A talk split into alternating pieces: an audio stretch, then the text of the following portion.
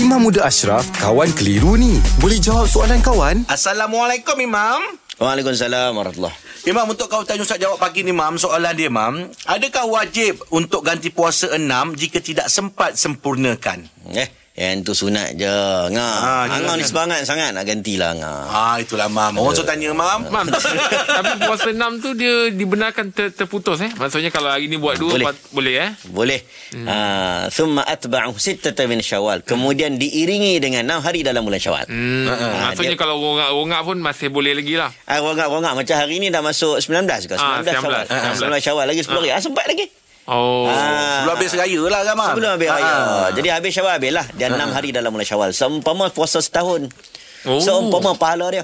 Allah ha, Allah. Sebab Allah, kita kena ingat Allah. Kalau kita nak calculate senang ya. Satu ha. hari, contoh satu kebaikan, man ja'a bil hasanati falahu asyru amsalihah. Ha. Allah bagi sepuluh kali ganda. Hmm. Kalau puasa tiga puluh hari dalam bulan Ramadan, dah tiga ratus. Ha. Ha.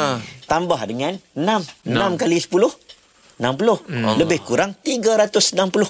Ha, seumpama tiga ratus enam puluh hari. Ha, ini seumpama lah. Boleh makan kelik-kelik. InsyaAllah. Ah, Angah insyaAllah insyaAllah Mam, setengah hari lagi lah insyaAllah insyaAllah Mam insyaAllah ha, insya nampak dah lembik ni kan insyaAllah.